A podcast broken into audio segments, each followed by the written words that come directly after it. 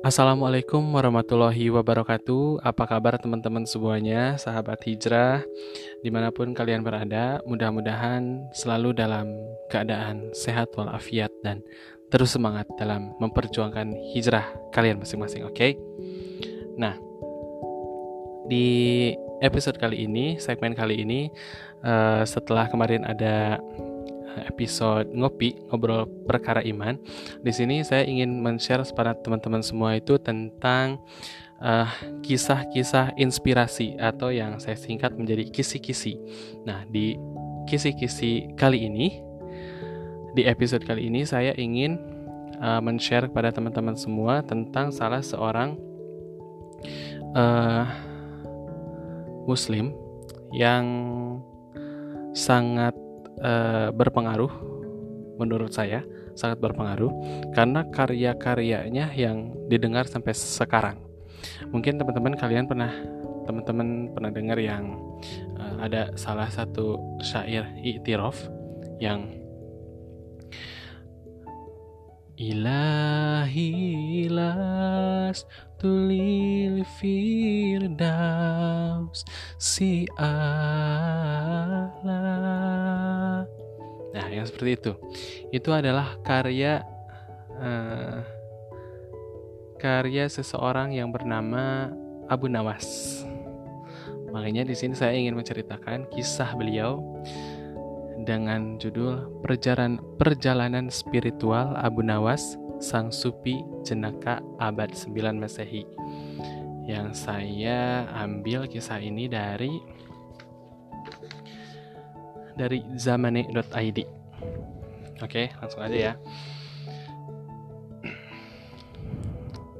Bagi masyarakat Islam Indonesia, nama Abu Nawas atau Abu Nuwas bukan lagi sesuatu yang asing. Abu Nawas dikenal terutama karena kelihayan dan kecerdikannya melontarkan kritik-kritik tetapi dibungkus humor. Mirip dengan Nasruddin Hoja. Sesungguhnya ia adalah tokoh sufi, filsuf, sekaligus penyair. Ia hidup di zaman Khalifah Harun ar-Rasyid al-Baghdad sekitar tahun 806 sampai 804 Masehi. Selain cerdik, Abu Nawas juga dikenal dengan kenyentrikannya sebagai penyair, mula-mula ia suka mabuk. Jadi awalnya dia memang pemabuk gitu ya. Belakangan dalam perjalanan spiritualnya mencari hakikat Allah dan kehidupan sejati, ia menemukan kehidupan rohaniahnya yang sejati, meski penuh liku dan sangat mengharukan. Setelah mencapai tingkat spiritual yang cukup tinggi, inspirasi puisinya bukan lagi khamar, melainkan nilai-nilai ketuhanan. Ia tampil sebagai penyair sufi yang tiada banding. Nama asli Abu Nawas adalah Abu Ali Al-Hasan bin Hani Al-Hakami. Dia dilahirkan di kota Ahfaz di negeri Persia atau yang kita kenal sekarang sebagai Iran. Dengan darah dari ayah dengan darah ayah seorang Arab dan ibu Persia. Ayahnya Hani Al-Hakam merupakan anggota legiun militer Marwan II, sementara ibunya bernama Zalban, wanita Persia yang bekerja sebagai pencuci kain wol. Sejak kecil ia sudah yatim. Sang ibu kemudian membawanya ke Basrah, Irak. Di kota inilah Abu Nawas belajar berbagai ilmu pengetahuan. Masa mudanya penuh perilaku kontroversial yang membuat Abu Nawas tampil sebagai tokoh yang unik dalam hasanah sastra Arab Islam. Meski begitu, sajak-sajaknya juga syarat dengan nilai spiritual, di samping cita rasa kemanusiaan dan keadilan. Abu Nawas belajar sastra Arab kepada Abu Zaid al-Ansari dan Abu Ubaidah. Ia juga belajar Al-Quran kepada Yakub al-Hadrami. Sementara dalam ilmu hadis, ia belajar kepada Abu Walid bin Ziyad, Muktamir bin Sulaiman, Yahya bin Said al-Katan, dan Azhar bin Sa'ad as-Saman. Pertemuannya dengan penyair dari Kufah, Walibah bin Habab al-Asadi, telah memperhalus gaya bahasanya dan membawanya ke puncak kesusastraan Arab. Walibah sangat tertarik pada bakat Abu Nawas yang kemudian membawanya kembali ke Ahfaz, lalu ke Kufah. Di Kufah, bakat Abu Nawas digembleng. Ahmar menyuruh Abu Nawas berdiam di pedalaman, hidup bersama orang-orang Arab Baduy untuk memperdalam dan memperhalus bahasa Arab. Kemudian ia pindah ke Baghdad. Di pusat peradaban dinasti Abbasiyah inilah ia berkumpul dengan para penyair. Berkat kehebatannya menulis puisi, Abu Nawas dapat berkenalan dengan para bangsawan. Namun, karena kedekatannya dengan para bangsawan, inilah puisi-puisinya pada masa itu berubah, yakni cenderung memuja dan menjilat penguasa. Dalam Al-Wasid fil Adabil Arabi wa Tarikihi, Abu Nawas digambarkan sebagai penyair multivisi, penuh canda, berlidah tajam, penghayal ulung, dan tokoh terkemuka sastrawan angkatan baru. Namun sayang, karya-karya ilmiahnya justru jarang dikenal di dunia intelektual.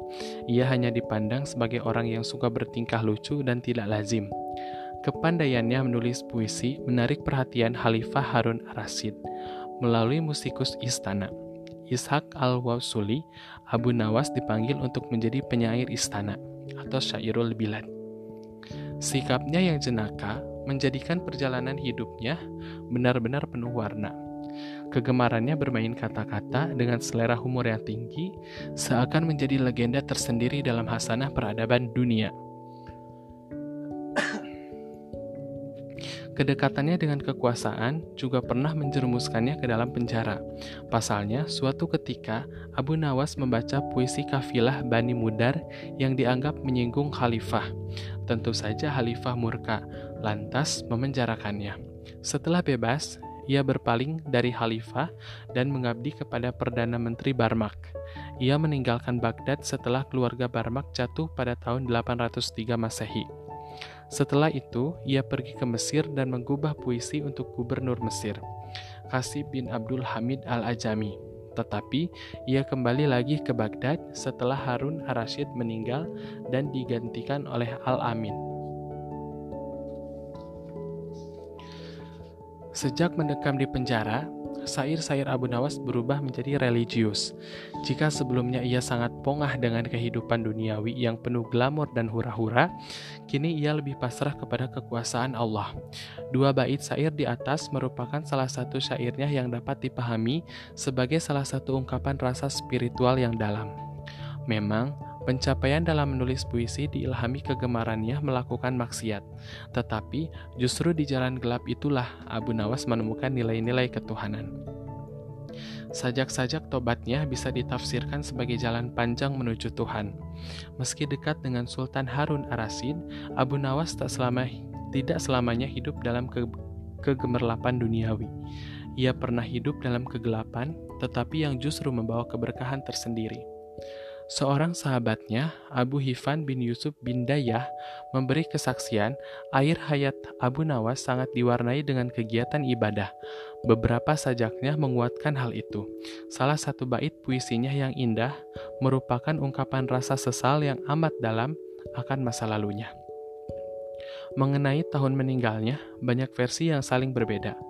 Ada yang menyebutkan tahun 190 Hijriah, ada pula yang yang menyebutkan 195 Hijriah atau 1996 Hijriah, sementara yang lain tahun 198 Hijriah dan tahun 199 Hijriah.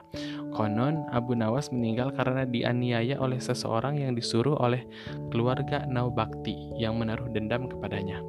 Ia dimakamkan di Suniji di jantung kota Baghdad. Sejumlah puisi Abu Nawas dihimpun dalam Diwan Abu Nawas yang telah dicetak dalam berbagai bahasa. Ada yang diterbitkan di Wina, Austria tahun 1885, di Greifswald tahun 1861, di Kairo, Mesir 1277 Hijriah atau 1860 Masehi, di Beirut, Lebanon 1301 Hijriah atau 1884 Masehi, di Bombay, India tahun 1894 Masehi, dan beberapa manuskrip puisinya tersimpan di perpustakaan Berlin, Wina, Leiden, Bodliana, dan Mosul.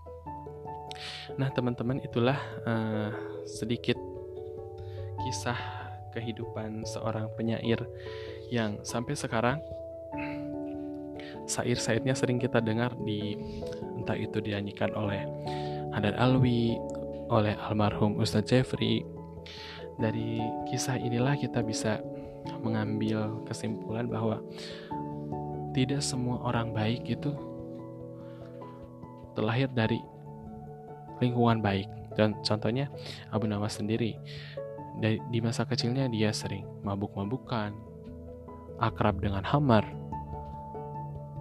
Tapi ketika Allah memberikan setitik hidayah, yang tadinya bakat puisinya dia gunakan untuk menjilat penguasa, misalnya. Tapi ketika hidayah datang, dia merubah itu semua. Semua syair-syairnya tentang Allah, tentang taubat, dan yang bisa kita dengar sampai sekarang. Ya, mudah-mudahan dari pembelajaran dari pembahasan tadi yang telah saya bacakan menjadi pelajaran buat teman-teman semua untuk terus berjuang dalam hijrah. Abaikan perkataan orang, abaikan bulian orang. Kita fokus pada satu tujuan kita. Tujuan kita yaitu surga. Kita semua ingin masuk surga. Mohon maaf apabila tadi ada kesalahan-kesalahan kata dan ya, mohon dimaklumi karena saya juga dalam tahap belajar ya teman-teman. Kita sama-sama belajar. Akhir kata saya ucapkan terima kasih dan uh, assalamualaikum warahmatullahi wabarakatuh.